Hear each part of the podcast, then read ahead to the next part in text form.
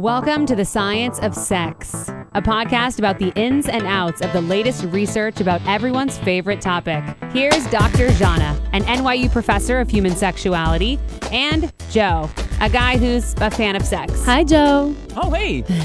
and usually I'm supposed to say hi I know. first. I just thought I would switch it up. wow. Hi. You know what? I looked away for a second. You're like, hi. I'm like, whoa. Look it's at, episode 43. look at th- Dr. John. Are you taking my job or something? Oh, well, uh, you're taking my job today, so I'm taking yours. Kind of, sort of. Mm-hmm. Uh, so today's guest, I sort of set up. Yeah, so y- y'all know how Joe has been really growing and progressing and and learning all these things about sexuality and science, and he started ask really good questions. Starting. Okay. Yeah, yeah. Oh, okay. I mean, you started a while ago, but now you're asking these good questions Okay. of of our guests, and now he actually found our guests for today's show. That's right. And and one thing is, I found her in my home state of New Jersey. Wow, Which you're who not- knew that Jersey had people doing sex They, research? there, there is. There, I'm, I'm telling you, uh, we can't get into about that now. But there's a lot in New Jersey has to offer. I mm-hmm. know you I'm had sure. some issues because you had an ex over there.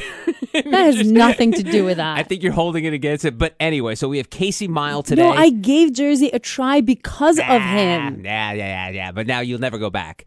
anyway, Kaci Mial's going to be on the show today, and a couple things we're going to talk to her about. Uh, one is the female condom, which I didn't even know existed. What?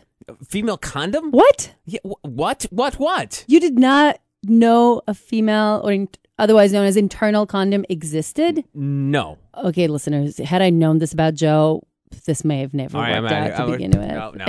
no um, how, how would I know there's a female? con- Like, do they sell them in stores? Well, I think Kaci's going to tell us that because Oh, her study is about the availability Oh, see. of the female condom in the Philadelphia and uh, New Jersey Camden area, I think. So that's what she's going to talk about. So she's going to teach you and maybe many listeners out there about the female condom. Yep, didn't even know it was a thing. I know the diaphragm and all that stuff. Uh, Is it like the diaphragm? No. Stop I looking mean, at me it i- like it is that. a contraceptive Okay. method, All right. yes, but it's a condom For females, for vagina owners. vagina owners. Yes. Correct. Okay. All right. Yes. Cool. So it's an internal condom that you put it inside the vaginal canal okay. as opposed to over the penis. Okay. The, the wiener. Okay. Got it. Cool. Okay. All right. Thank you, Dr. John, for clearing it out for me. I'm sure Kaci will give Very you information. welcome. Jesus Christ. You're, you're, you're mocking me like I'm supposed to know what a female. Con- I don't have a vagina. Why would I know what a female condom is? I don't have a penis and I know what a male condom Yeah, is. you know be- penis better than most people do. Let me tell you. well, that is probably true. All right. More than most penis owners. yeah. yes, you are uh, not only the resident uh, sex scientist, but you're also the resident uh, penis expert. I think I could, I could, I could say that, right? Sure, sure. I mean, I like being a penis expert. Okay.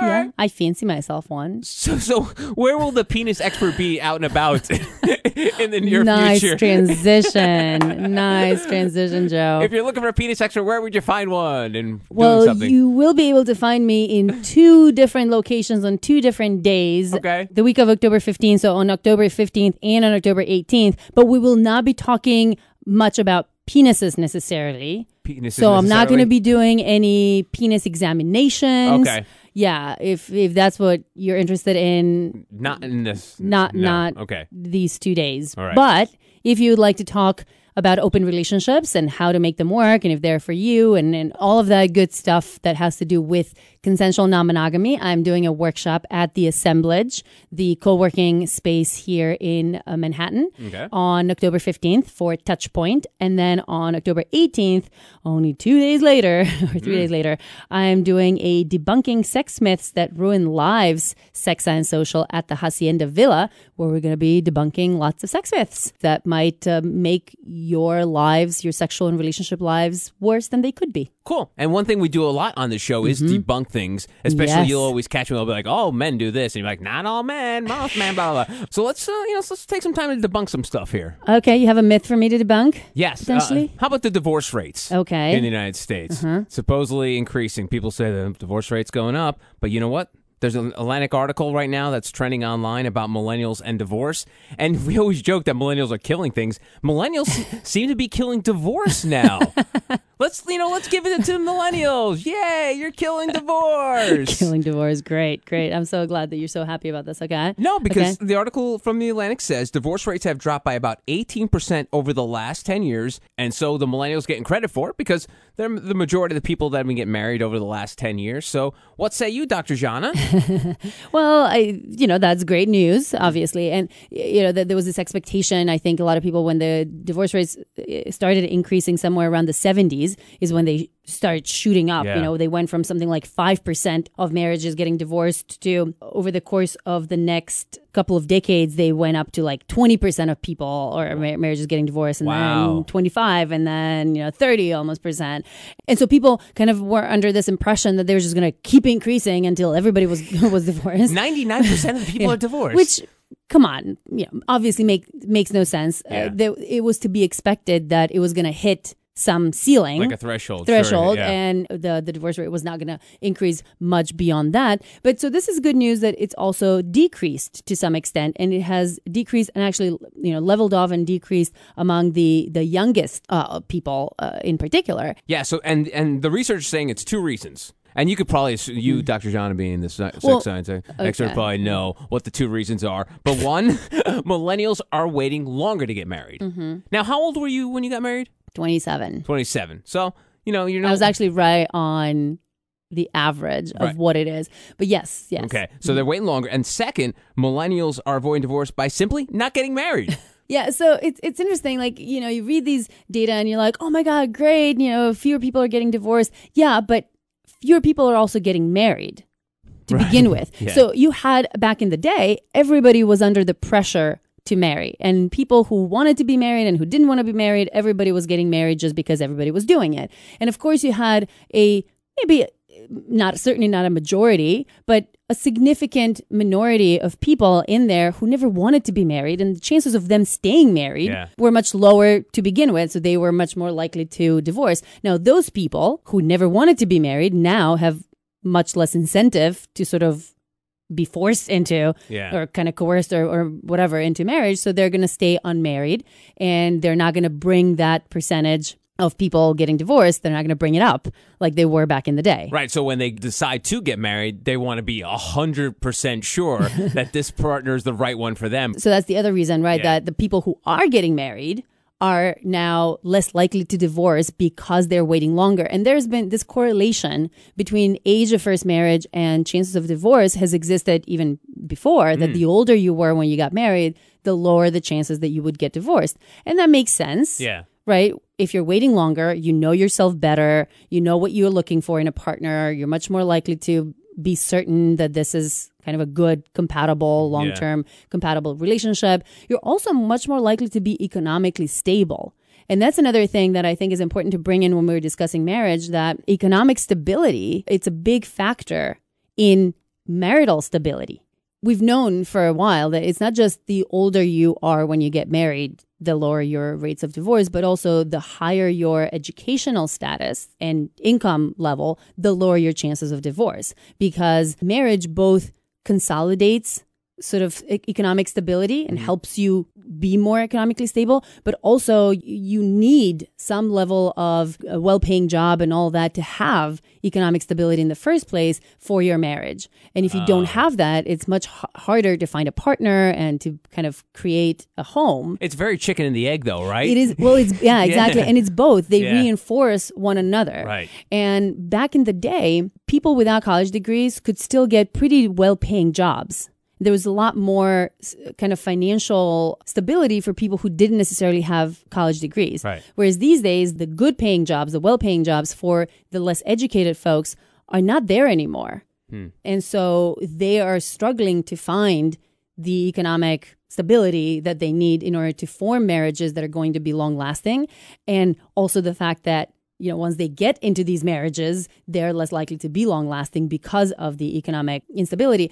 So, so nowadays you have, uh, you know, college educated folks much more likely to get married and be married Right. than people with high school diplomas only. And in that way, marriage is both in a way ref- of reflection of the opportunities that a college degrees give you hmm to have you know more economic Comfort, uh, stability, all that right. stuff. Yep. and therefore find a partner who you can you can create uh, co- uh, this this marital community with and then also it's it's a a force or a driver that might widen the economic gap that is responsible for this widening economic inequality that we're seeing more and more in our country because if you're not married you cannot pool your resources because pooling resources, pooling economic resources with another person to support yourself and your family, that is in itself a a, a force of stability. Yeah. Right.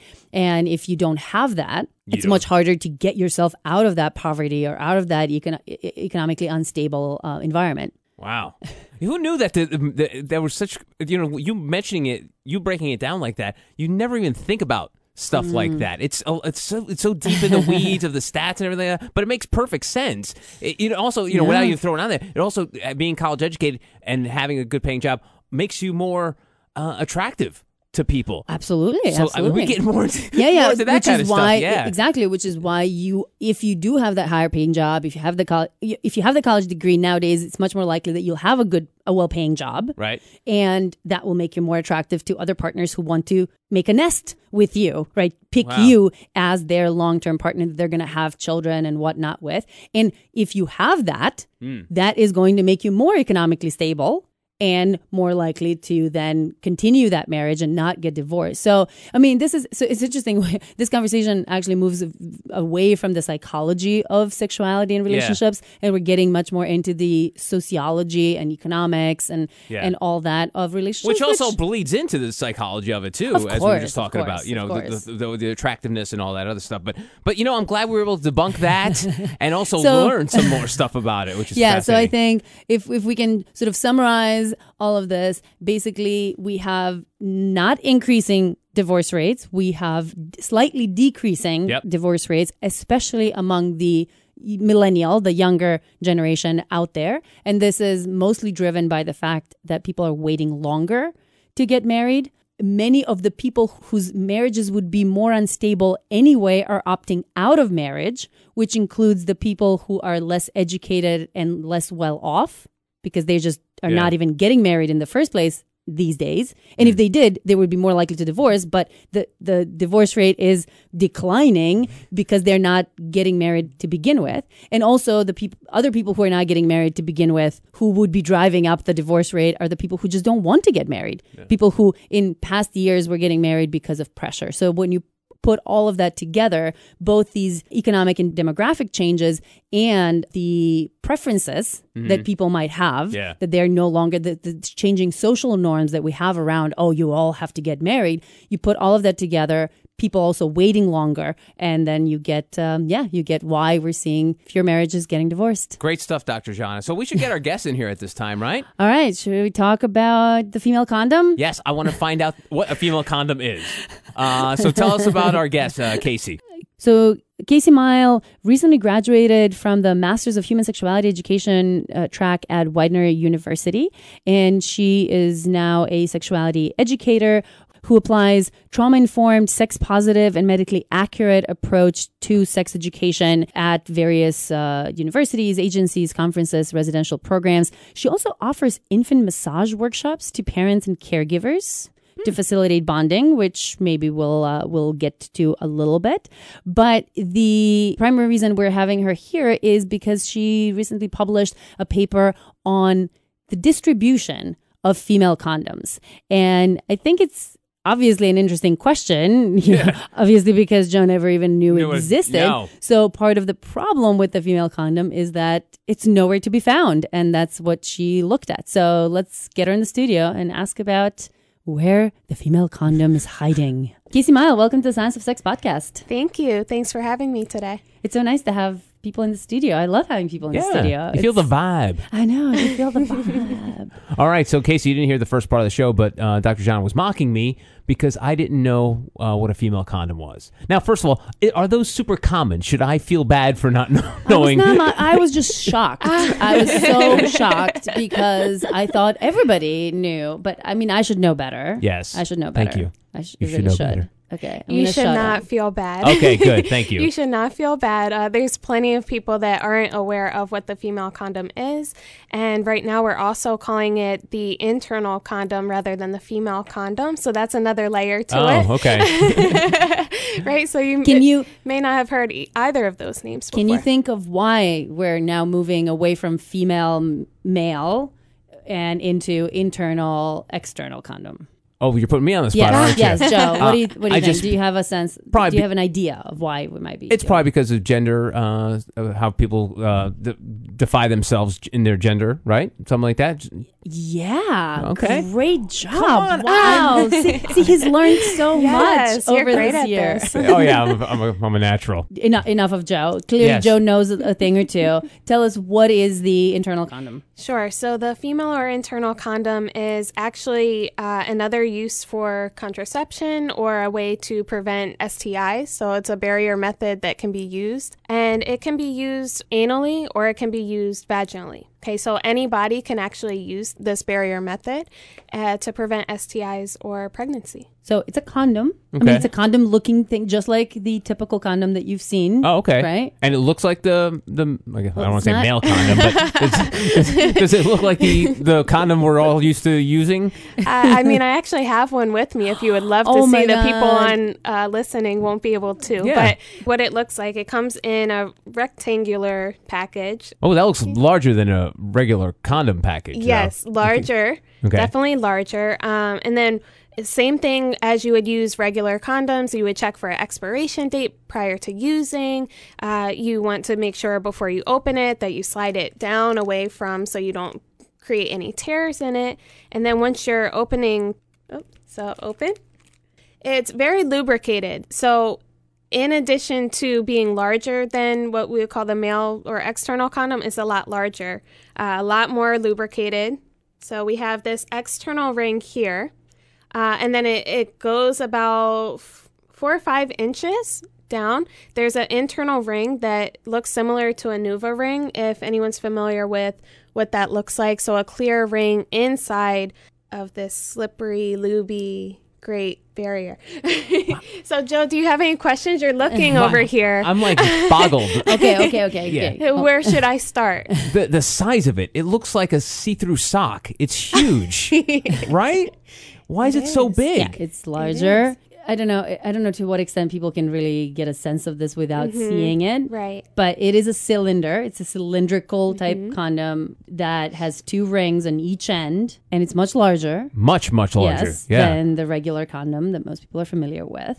It's Wha- inserted Yeah. inside the hole as opposed to over the right. penis. But why does it have to be so large? That's my thing. It's that's huge. Part of the benefit to this condom is because of it being large, you can use it in different ways. If you're using it with a penis inserting either anally or vaginally, it can be inserted onto the penis prior to it becoming hard or uh, having an erection. Uh, So oh. there's a benefit there. Whereas we say with the external condom that you would put it on after an erection occurs. Got it. you can sort of pu- insert it into the vagina or the mm-hmm, anus, mm-hmm. and it sort of it stays there, and the penis can go in and out. Huh. Mm-hmm. Or a toy. Or a toy. a toy. Yeah. Right. Wow.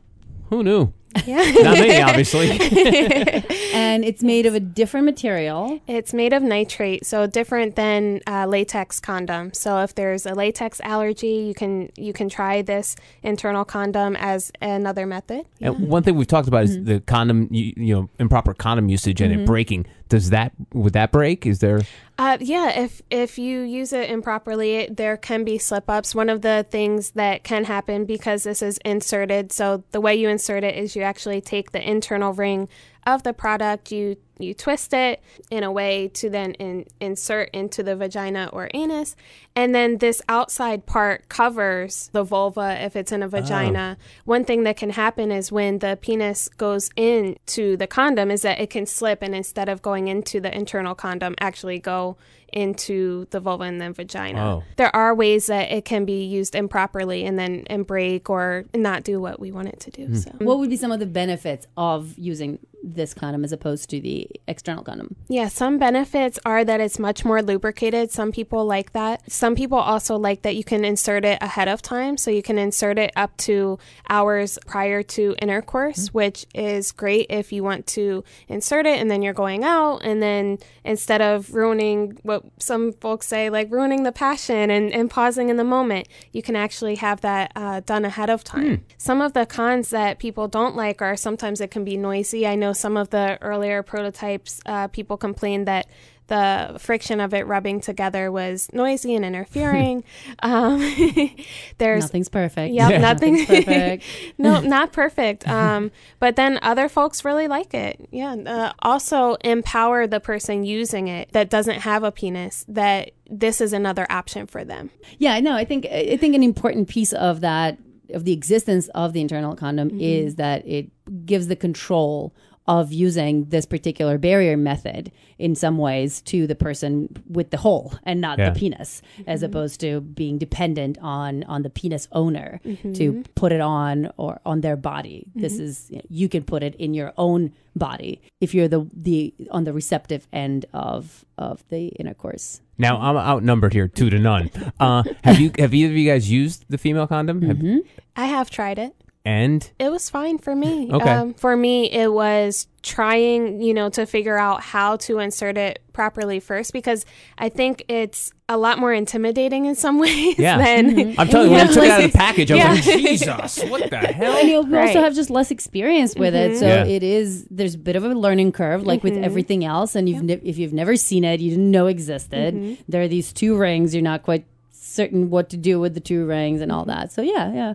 But once you figure out how to use it, then mm-hmm. it's pretty good. It's pretty mm-hmm. straightforward. Yep. But most people have either no idea that it exists, right, or maybe have seen it in sex education class and then mm-hmm. never seen it or used it since, and it's not something that is very commonly used, right? Yes. Why? That's part of what I set out with the study to look at. We were wondering where this is available because, at, for myself as a sex educator, I knew it existed. Be because of my education, because of, of seeing it being given out at either health fairs or health clinics or uh, in sex education classes.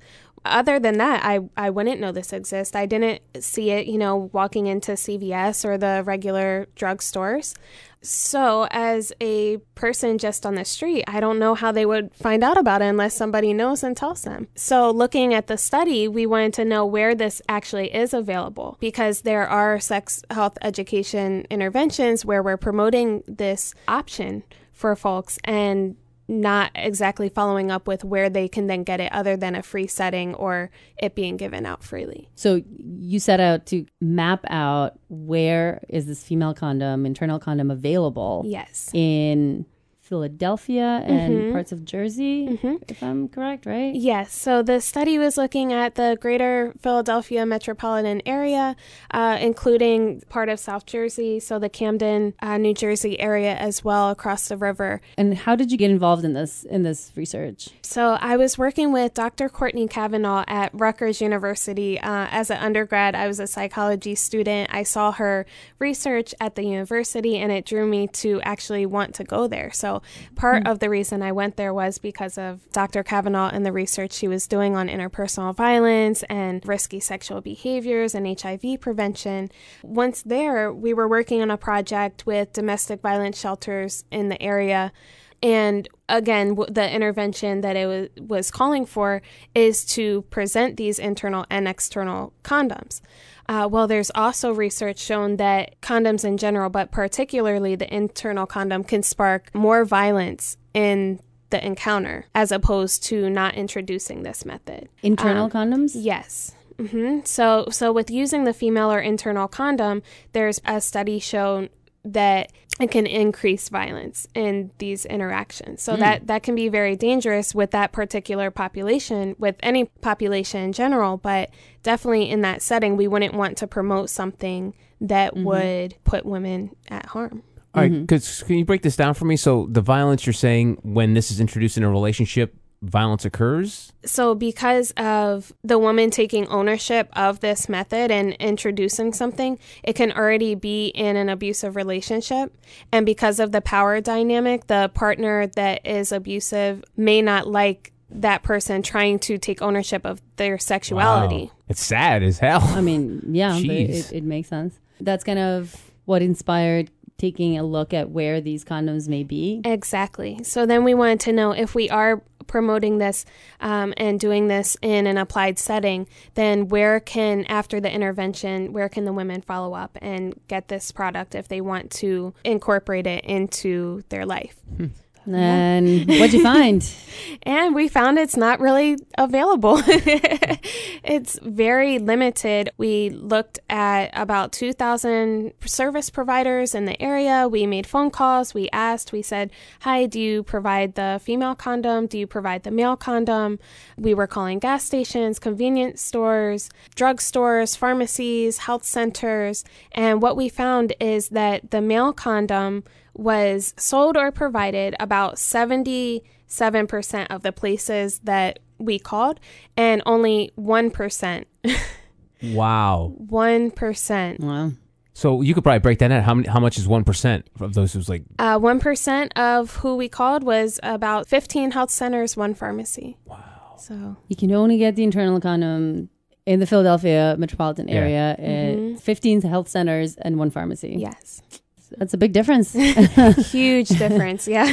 And is it because there's no demand for it, or going back to our original point at the top of the show, do people not know it exists? Well, there's also been studies done in other areas, like Washington, D.C., show that this is a cost effective way to also use a barrier method similar to the external or male condom. So there's no study showing us exactly why it's not present. Um, It would be great to know that further, but I think first we need to know is there a demand? Are people actually using this? How many people are using this? Where do people acquire their condoms from? There's not a lot of research out there. Yeah, it's not a very commonly used method, and it's interesting as to why that is the case. You know, what's what comes first? Is it the lack of of these internal condoms being present in pharmacies and mm-hmm. wherever you get your other condoms? Mm-hmm. Or is it that people just don't like this concept and idea and are never going to like this concept? I mean, is it a matter of lack of education and or availability or both? I don't think we've we understand much about the female condom or the internal condom and how to go about it, mm-hmm. about increasing it. We need more research. Definitely need more research. Yes. All right. Well, maybe maybe we will. If you're all listening, let us know if this is something you've tried, if this is something you even knew about, if this is something you would like to see more of or have more availability. I mean, the fact in Philadelphia area. I mean, Dr. John, I know you don't get you don't get to Philly much, but it's a pretty big city. I mean, the fact Yeah, that, that you don't have city. that. And, and another thing that you did in your study was look at uh, the availability of this uh, contraceptive method or STI prevention method in correlation with the HIV rates in Yes. some of these areas. Tell us a little bit about that. First of all, Philadelphia is a very um, a high HIV rate. We took GIS mapping, so geographic information systems mapping, and took the zip codes of the places that we were calling, plotted those onto a map to show where HIV prevalence is the highest. Uh, so there's areas in red on the maps that show the density of the areas of where HIV is prevalent. And then on top of that, we placed where condoms are available. So both the male and the female condom, where those would be available. What we saw is just interpreting the map is that where the female condoms are available aren't even in the most dense areas Oh, of where HIV is prevalent. Uh, so there's another added layer to that. How effective is this method going to be from a public health standpoint? We're applying this method, but what is it actually going to do in terms of preventing HIV? I mean, obviously there are other ways to prevent HIV. This is Right. not the the only one, but yeah, if you're thinking about offering as many options as you can to the people who needed the mo- need them the most, now we need to do a better job. Kaci, you have some other interesting things that you're working. So this was your undergrad research, and you, since you've you've been at Widener, and you're doing something uh, something very interesting that you can't tell us too much about because it's in the data collection process. But tell us what what it is that you're working on. At Widener University, I linked up with Dr. Betsy Crane, uh, who is doing research on exploring erotic potential. So, what that is, is we're looking at the experiences of women attending women's retreats and participating in sensuous body work. So, that's a mouthful. I can explain. Sensuous explain. body work. Interesting, yeah. It's only for girls. It's only for Ah, vagina geez, all owners. right. What's going on is individuals are participating in somatic sex education practices. So they're uh, having body workers. Somatic body work goes back as a profession back to 2003 uh, in California. So the research that we're doing is based on this sexological body work offered within the context of an immersion retreat. Sexological body work can range from exploring touch. So it's one way touch. The sexological body workers are fully clothed. Uh, to give a picture, they have gloves if there's any genital touching, uh, and it can also involve like some massage, some play, and this is helping the women explore their erotic potential. And what are you hoping to learn from from this study? Just see what they're getting out of out of these places. Yes. So what we're looking at is the impact it's having on women. So after the women are going to the retreats, we're looking at what impact that has on their sexual vision of themselves. We're looking at arousal, empowerment, body image, healing, and there's all reasons for why women are actually going to these retreats that we're finding. So we're currently conducting our interviews and our data collection. And, you know, women go to these retreats for all different reasons, all different stages in their life. We have a range of participants from 20 years old all the way to currently we have participants 60 years old. So there's a mm-hmm. large range of women that are looking to explore this. Yeah, you know, my business partner Kenneth Play, who we do some of our projects, sex sex education projects. He's one of those sexological body workers at some of these retreats. So have you have you been to one of those retreats? I have not been to one of these. Really? retreats, I'm no. surprised Kenneth Mm-mm. hasn't dragged you up to one of those. not not yet. Maybe maybe one day. But I get to hear a lot of the stories uh, Mm-hmm. based on you know, his experience with some of some of the, the the people there, some of the environment there. But yeah, it would be very interesting to to hear more Yeah. about that uh, once you have some data. Yeah. In your bio, we weren't going to talk about this initially, but in your bio that you gave us, there's something interesting, something uh, that we don't hear on the Science of Sex podcast every day among our guests, and that is that you're currently offering infant massage workshops for parents and caregivers to help facilitate bonding, consent practices, and loving touch. Yes. I've never, I've never heard of this. so it's baby masseuses. so You're, you're a baby masseuse. No, I'm not. That's a common You're, misconception. you're a baby somatic worker. no, and that will scare parents off. So let's clarify. Okay, tell us about this. All right. So, with parents and caregivers, infant massage is offered as a facilitation workshop to teach them. So, to teach the parents and caregivers how to massage their infants. And why this is so powerful is because it has so many great effects on babies. We, there's research showing that babies that are born prematurely have gained weight if you massage them versus not massaging them over a period of time. Some of them were able to leave hospitals earlier. Uh, it helps with digestion, it helps with sleep, it helps regulate uh, their emotions and, and their cycle. So it, it's a great thing for parents to get into. And um, I'm offering this in the community to work with them if anyone's interested in this. Wow. So after like if, if the baby's had a rough day at the office, he's stressed out.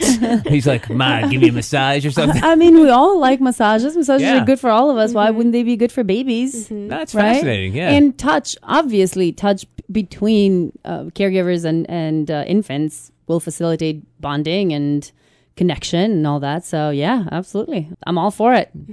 Yes, te- teach parents to do more of that. Yeah, and though and it's so relevant also with consent today because we're talking about touch and and what appropriate and inappropriate touch is. It's big, huge in the media now. Me Too movement. So we can actually start these practices with our infants. How do infants communicate consent? Because they can't talk, and we've been talking about yeah. We've talked quite No. a bit on the show about, you know, whether all consent needs to be verbal, with some people really arguing that all consent needs to be verbal. And if it's not verbal, then it's not real consent and it's not mm-hmm. enthusiastic. And, mm-hmm. and I'm one of those, those people yelling and screaming That to no. those people that that's bullshit and that you can Yes. absolutely provide enthusiastic consent without saying a single word. Absolutely. And so babies can't really talk. So how do babies provide consent? Yeah, Infants. so babies um, provide consent, or we call it with babies permission, uh, permission to touch. That's the language that we use. They have eye contact. If they're crying or kicking and screaming, um, that's them telling you that is not their consent. They Mm-hmm. there is something wrong, um, and that needs to be stopped right then. But when they if they're are pushing enjoying, you away, Yep. Mm-hmm. right? They're, they can. I mean, depending on how young the baby is, but yeah, babies can certainly manipulate their hands, Mm-hmm. and they can push you away or not push you away. Yeah. Yep. Mm-hmm. Yep. If they're pushing away, or or on the opposite end of that, if they're pulling you towards them, if they're pulling your hands, if they're laughing, if if they're staring right in your eyes, um, you know, they might be kicking their feet in an excited way. Um, and that means they're enjoying it. So we, we start off with different methods, you know, asking them, doing still touch, so rubbing your hands together and then placing your hands over them without touching first to see how they respond. If they jump, maybe you ease a little bit slower into it. Um, but all types of methods that we're doing in these infant massage classes. It sounds like it could be very useful to adults in figuring out sexual consent. Like We all of these things that you just mentioned are parts of nonverbal Yes. communication when it comes to sexual consent in adults. Too. Absolutely. Cool. Well, we learned a lot we, today. Yeah, yeah. we ran the gamut here today. From You learned something, Dr. the Zhana. intro- no, condoms, infant massages and consent to sexological body work. Holy fuck, mm-hmm. Kaci. Interesting stuff. Interesting Thank stuff. you. Thank you so much for having me. Thanks for being here. Well, Dr. Zhana, I didn't embarrass myself too much with not knowing because even Kaci did mention that a lot of people didn't know what the female condom was. So, I stand corrected. thank you, because you did give me a really dirty look at the top of the show. I, I just, nothing. All I right, take it all back. Thank take you it very all much. back. All right, Dr. Zhana, same bad time, same uh, bad place, whatever the hell they What? say on that show. I don't know. I'll see you next time. See you next time. Bye. To connect with Dr. Zhana and Joe, go to the scienceofsexpodcast.com or follow us on Twitter at Science of Sex Pod and follow us on Facebook at the Science of Sex Podcast. Subscribe now to listen to the weekly podcast.